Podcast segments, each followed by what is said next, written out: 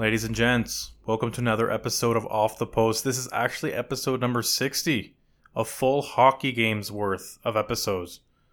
That is, if every episode was a minute. Um, anyways, John Matisz, your host. I'm here. Kelly Hrudey's on the other side of this intro. But before we get to him, I wanted to read a little passage from from his book, which we talk about um, throughout the episode. Um, which, by the way, is a little short, but we are we were tight on time, so hence this uh, this intro, and hence me reading this passage. So he has a short chapter in his book called "I Hate the Shake." And what's the shake, you ask? Well, it's the handshake line, the classic after a playoff series line where both teams go head to head, shake each other's hands, say good game, you would think, here or there, maybe some other words are exchanged. You, you don't know too much about it as a fan or as a media member. Like, it's one of those things where you kind of have to live it. And I, I assumed that most players, winners, losers, um, enjoyed it, or it was it was a bit of closure, so to speak. Um, but it turns out Kelly Hrudey has never been a fan. So uh, the passage is is about the handshake line, and keep in mind, this is from a memory of of from the late '70s when he was in the WHL playing for the Medicine Hat Tigers, and just had a bad experience with with the handshake line because he was so furious after losing a playoff series. Now, I can't stand the handshake. Never did like it. I've never said anything nice to anybody on the other team, and I don't recall anybody ever saying anything nice to me. I don't find any value in it. I think it's bullshit. I think it's fake. The problem with the handshake is that it's not in the spirit of how I played the game.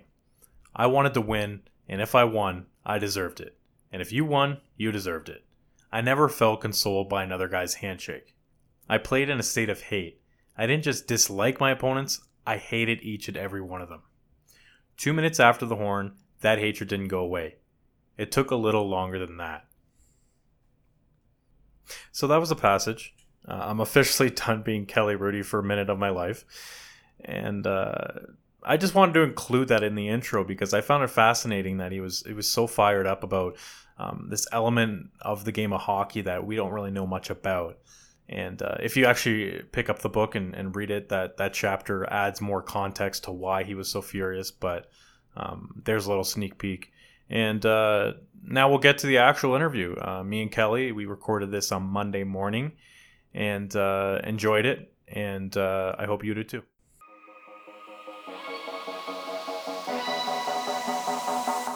From the center of the hockey universe, this is the Off the Post podcast.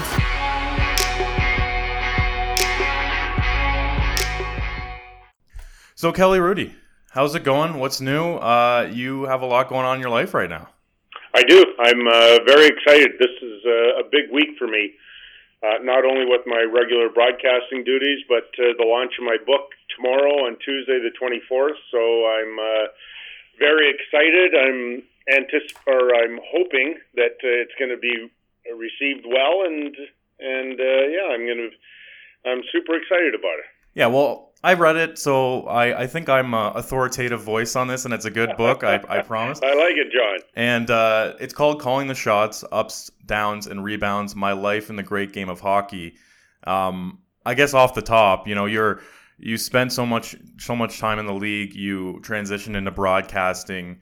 Uh, obviously, you work for Hockey Night in Canada and Sportsnet. Mm-hmm. You're an analyst. Um, what compelled you to write the book in 2017 compared to maybe 2005? Or sooner. Yeah, um, or sooner. Yes, that's a great question. One that uh, I hadn't really thought of it too too much until recently, maybe about a month or two ago when it was uh, completed and uh, just the final stages. And I was I was thinking about this because it's kind of like a to me anyway, it's kind of like a deep question. First of all, why would you want to write a book about yourself and so on? And uh, I've been approached many, many times over the years, and I, I've always said no until uh, Kirstie McLellan Day contacted me. I don't know, two years ago, maybe a little bit more than that, and I think just the timing was right. Um, I think with age, you become, you have better perspective, and so I think my story my book would have been different had I done it, say, around 1998 when I retired or shortly thereafter. My perspective would have been somewhat different. It might have been uh, more uh, harsh or raw or not as well informed or thoughtful or over time you sort of look at things and you wonder you know this happened to me or I went through this and and in hindsight it turned out to be a really great thing and so I just think that uh, over time my perspective of my life and how certain events and certain relationships and people affected me, um, I have a, I think, pretty good understanding where I'm at right now. Yeah, you gain perspective over time, right? So yeah. Um, and let's talk about the book a little bit, a few stories and and a few uh, components of the book, and then uh, towards the end of of the podcast episode, I'll ask you a bit about uh, the goalies around the league and, and, step away from the book. But okay, so off the top, you, I thought you had a really good dr- draft story where uh, uh, you know, growing up, you, you didn't play at all until 11, which which boggles my mind in general. And then, you know, you didn't make a rep team until you were 16. So obviously a late bloomer. Uh, and then you yeah. don't you don't attend the draft. You don't even have an agent. And then, you know, you get picked uh, 38th overall by the Islanders in 1980. And then you know, you have a quick conversation with your brother about it, and then you just kind of go about your life. Like it wasn't this big uh, production like we see nowadays. Looking back, is it sort of bizarre to think of a time when uh, the draft was kind of no big deal? Uh, the good old days, you mean? Yes. the days yes. where you're innocent and you, uh, like, I had no idea this was uh, going to change my life. I had no idea that day was going to change the uh, the career path I was going to have. I, I mean, I wanted to be a park warden in Banff or Jasper. That was my lifelong goal. And uh, those darn New York Islanders had to call me in 1980 and, t- and tell me that they drafted me in the second round. It was, in fact, it was Jimmy Devellano. We were playing ball hockey in our basement, my brother and I, uh, in Edmonton. The phone rings. He goes up to to get the phone, and you know, I, don't even think I don't think I'm being naive here or a, a bad memory. I don't even think I it occurred to me that somebody would be calling me that I was going to get drafted. In fact, I was told by people that if in fact I were to get drafted, it wouldn't be in, until maybe the third or fourth round, wow. maybe a little bit higher. And then Jimmy Devellano, the guy that called me and told me about uh, getting drafted, he told me later that they didn't have me rated until about the, they're hoping around the fourth round. But in the second round, as you said, I was drafted 38th overall. Don Beaupre was chosen by the Minnesota North Stars 37th overall, and they had Don and I rated the exact same. And so Jimmy Devellano told me that they kind of not panicked, but changed their thinking. They thought, "Oh boy, we're we're drafting after the North Stars. What happens if somebody else uh, sort of rates Kelly the same as Don Beaupre?" So they they reacted and they chose me with the 38th pick. And uh, I mean, after that, uh, I just went back downstairs playing hockey again with my my brother. And then I I don't know, maybe a month later or more, I got a letter stating that uh, they're inviting me to training camp, which back then again, John wasn't. Uh, the the norm also not everybody that was drafted was invited to training camp and I was so lucky to get to invited to the camp and man alive, being around all those guys. They had just won their first Stanley Cup, first of four consecutive, and to be around those guys and, and meet them was awfully cool.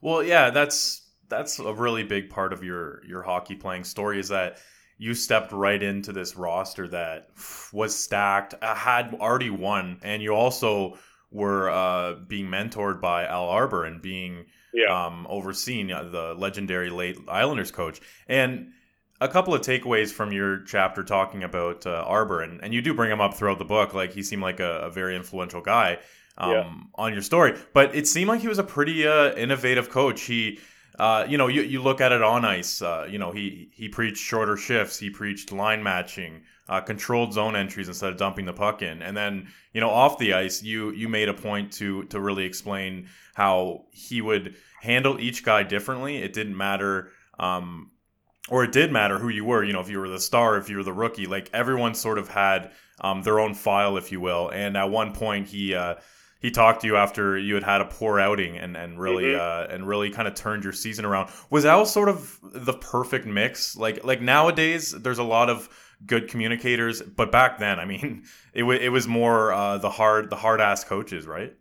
No question about it. I mean, what surprised me about Al is that uh, when I came there, I had this preconceived idea that he was going to be really, really old school, and uh, that was okay. I, I- mean, uh, I still highly respected him. I mean, he won four Stanley Cups as a player and four as a coach, so um, he was certainly doing something right. But what really surprised me is, as you mentioned, John, the way that he treated all all of us differently. Now, having said that, it's important uh, to say that we all had the same rules, though. Like if if curfew was at 11, it was 11 for everybody, and and all these other off ice rules that we had. But how he communicated to all of us was certainly different. Like Right. how he treated Denis Potvin was a whole lot different than how he treated me, or Pat LaFontaine, for instance, or Brent Sutter. Go down the list. So Al was such a special communicator, and I I want to believe that maybe one of the first guys back in the day that really thought about sports psychology because it wasn't big or wasn't even in existence, if I'm not mistaken, in 1983 when I joined the Islanders. Uh, you know, he was the first guy really to understand that uh, um, how I communicate to Kelly is very important and it'll affect his on ice performance. It wasn't just gruff. It wasn't just yelling. It wasn't just you know you do this and or you're going to the minors. It was it was great. And you know the other thing is uh, he and his wife Claire um, were so special to all the family members. If if for instance we had a Christmas party. Uh, Al and Claire would meet us at the uh, the entrance to the ballroom or something. Right. It was, and they took the time to know my wife's name and stuff. So they were a special couple. I I really miss them. Well, and you mentioned being personable. There's been countless words written about Wayne Gretzky, but I hadn't really uh, been behind the curtain in regards to the way that he treated people. I, I, you know, I know he's a nice guy and everything, but you, you know, you, you, you. First of all, you tell you tell a bit of a story about about him being a total hockey nerd, him knowing, you know, what what every player on every team, what his stats are, or what what their schedules are like. Um, but then you also you also speak about how he's very courteous, courteous and very personable. Is that is that sort of something that a lot of people don't know about Wayne Gretzky? Is that yeah, he was super talented, but he had a great head on his shoulder and he was just down to earth. Well, I'm going to generalize here, and I hope I don't offend anybody. But my experience in my soon-to-be 57 years on uh, on Earth is that most often, if you're raised properly, you turn out to be a pretty decent person. Yeah, that's so, fair. And uh, Wayne was uh, raised properly from his parents, and so to me, it wasn't really a secret when his mom and dad would come around. They were extremely nice, and so Wayne and Janet are just that way. Uh, I'm, Wayne does have a special gift, though, and I'm not talking about his on ice abilities. Uh, he, like Ron MacLean, was given a gift, and I and I don't use this uh, lightly. I, I think that they were born with a, memory that, uh, like a photographic memory. Very few people have the skill, like Ron and, and Wayne, to remember virtually everybody's name, and you can go. They can go great lengths without seeing somebody and all of a sudden just recall their name. Like it, it's amazing to me. And Janet's the same way. I, I know, like we'll, I'll be in social settings, and I'm not around them tons anymore, but we'll be in a social setting, and there's a room full of people, and they'll run into them, and and they can both remember everybody's name. I mean, that's just phenomenal to me, and it's a real skill. But putting in that context, I think that's why Wayne was able to store so much information about all the teams and all the players and everybody's schedule and where everybody was in the standings and all that. I marveled at that. I, I just couldn't believe the first time we were sitting in the dressing room getting dressed for a game, and Wayne sort of went through the importance of this game for us because where everybody else in the Smythe division was playing that night or upcoming games. And it really, I just remember looking over at him like, seriously, you know everybody's schedule that well, and and he had a he also had it kind of mapped out how well he thought they'd do, whether they'd win maybe against Philadelphia in the Spectrum or go to Long Island and and maybe lose. It was really cool. It was fascinating. Well, especially because back then, uh, you know, there was no game center. There was no, you know, call, Right, call up all the. NHL schedules on your phone, right? It was like you had to actually go and do some work to get the information. Um, I know Mark Scheifele of the Jets is known as sort of a hockey Yeah. nerd. Um, Yeah. So that's interesting that even the, you know the greatest player of all time was was that plugged in. Um, so you you played against Wayne obviously when you entered the league with the Islanders, and then you joined him um, eventually in, in LA. Um, and and you end up playing him in, uh, against him again when you're in uh, San Jose. And what struck me about uh, your your discussion about San Jose, you know, the last couple of years of your playing career, is that you took Patrick Marleau, this guy who now is is a veteran in the league, a 38 year old. You took him under your wing, and you know he's he's a 17 year old kid, second overall, and he ends up living with you in his rookie year. Uh, tell me about what what Marleau was like back then when he you know hadn't played 1500 games, hadn't scored uh, a thousand points. Well, I just interviewed him for Hockey Night uh, two and a half weeks ago, and what I what I now recognize about Pat is that he hasn't changed. So when uh, I first met Pat uh, in the fall of 1997, he was a really quiet, shy, humble, really great kid, um, and he's the same way today. He's uh, just a really uh, down to earth person. Again, raised properly. His parents are awesome. I, I've uh, had them over at the house a number of times, and and maybe to a certain degree, John, I saw something in Pat, um, something of myself in Pat that when I first uh, uh, was growing up, I was an I'd say an introvert. I was extremely shy. I found it very hard to uh, speak in public. I was a great listener, though, and I think that's Mhm. one of the qualities that Pat has also. But my most cher- cherished memories with Pat that year were um, when he moved in with us. Just the relationship that he had with my entire family. We had three daughters. Uh, he was like a big brother to them. They would go over. He had a little suite off the side of our house, and uh, they would go over, knock on the door, and play video games with them, or he'd come over to our place. But the best, the all-time best, was after a home game, we'd come home and uh, we'd sit in our family room, have a bite to eat, usually sandwiches, and we'd just chat about life and hockey and growing up and all these things. And we'd sit up for hours, and we did it uh, after most home games. And it would be the three of us, my wife Donna, Pat, and I, and we'd sit there till usually about three in the morning, sometimes later, and just got to know each other so well. It was a memory that uh, will never fade for me. Yeah, it's all about the people in the end, right? Um, It is. And so if we if we if we stop at, at the end of your playing career and we transition to your broadcasting career, what were you surprised by by the way that you were able to pick it up? Because you basically went from playing uh, to analyzing almost right away, and um, my memory is a little foggy from that time because I was I was younger, but I've never thought that you were you know out of place or anything with Hockey Night in Canada or Sportsnet. Did you did it feel natural to you, even though you were like you mentioned, like as a kid you were shy? Like did you sort of just come out of your shell when you were on TV? Well, it started in uh, in New York when I went there, and there were so many uh, interviewing uh, opportunities and so on because there that was a highly successful and popular team. So I started to get the bug back then, and I used to watch, and I still do, tons and tons of hockey. But back then, not only would I watch the games, but I'd watch the intermissions, and I'd watch the Okay. interviewer, and I'd watch the player, and I I it was kind of like a personal mission of mine to try and become a better interview so it wasn't so painful for the person interviewing me that uh, I could maybe say something not throwing anybody under the bus but say something maybe different than somebody else and maybe a little bit more informative and so I worked hard at it for many years and uh, so I was pleasantly surprised and very very excited when I was given a broadcasting opportunity it was my first opportunity on hockey night was 1995. I was still playing for the LA Kings, and I came home at the end of the. We lost in Chicago the last game of the year, and so Right. we missed the playoffs by a point.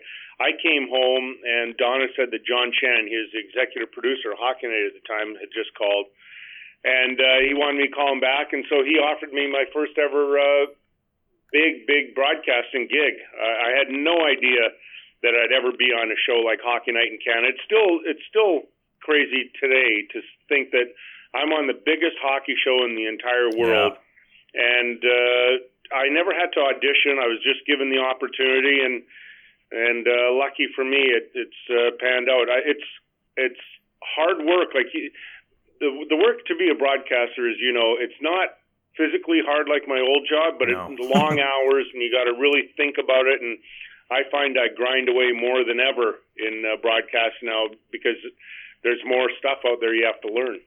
Well, let's put on your uh, broadcasters or or your analyst yep. hat for a second here, and you know, as a former goalie, I'm a, i would imagine you you lean towards analyzing goalies, and I do notice, you know, when when you have a segment, you're focused on on what's going on between the pipes. Who who do you enjoy watching, analyzing, and who do you think is in the top tier in regards to goalies? Like, you know, there's Carey Price, and then there's there's a bunch of other goalies uh, that you could consider up there. But from your perspective, uh, who are who are the who's the kind of the cream of the crop? You know, when uh, Irina, my publicist at uh, HarperCollins, said you might ask me this. I, I went through the league stats, yeah. and I was thinking, well, this shouldn't be all that hard. and, and then I'm looking at all the goalies, and now, you know, John, and I'm not trying to dodge a question. I'm looking at it, going, I think there's a misperception uh, or misconception out there that it's price and then it kind of drops off. I'm looking at all the list of the goalies, and I'm thinking Okay, so there's Jonathan Quick. Yeah. Phenomenal. He's won two Stanley Cups. He's represented his country a couple times in the uh, Olympics. Craig Anderson has really been amazing. How about Bobrovsky? The, I mean, his work. Varlamov, I'm a big fan.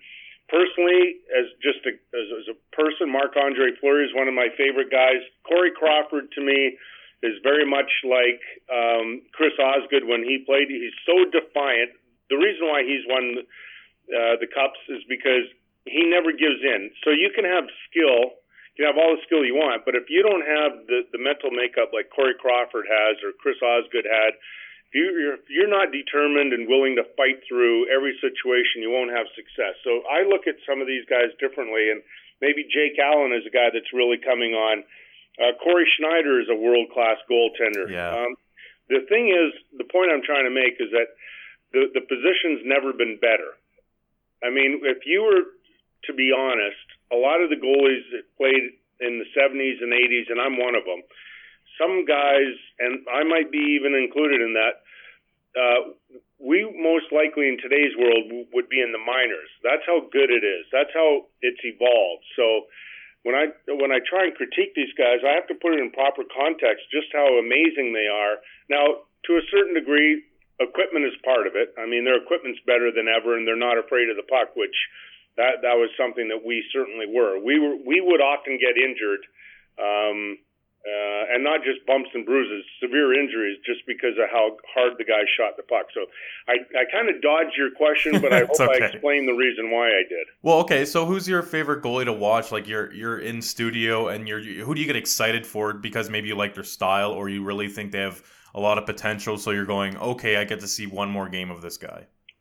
Uh, well, th- again, that's hard. But if I had to pick one guy, there'd be two guys, and for two different reasons. Carey Price because of uh, the way that he's under control, and Jonathan Quick for the way that he's not. Uh, I mean, I just love how aggressive he is, how he challenges, how athletic Quick is. And to me, I just I, I find it fascinating um, just how hard he has to work to play. Okay.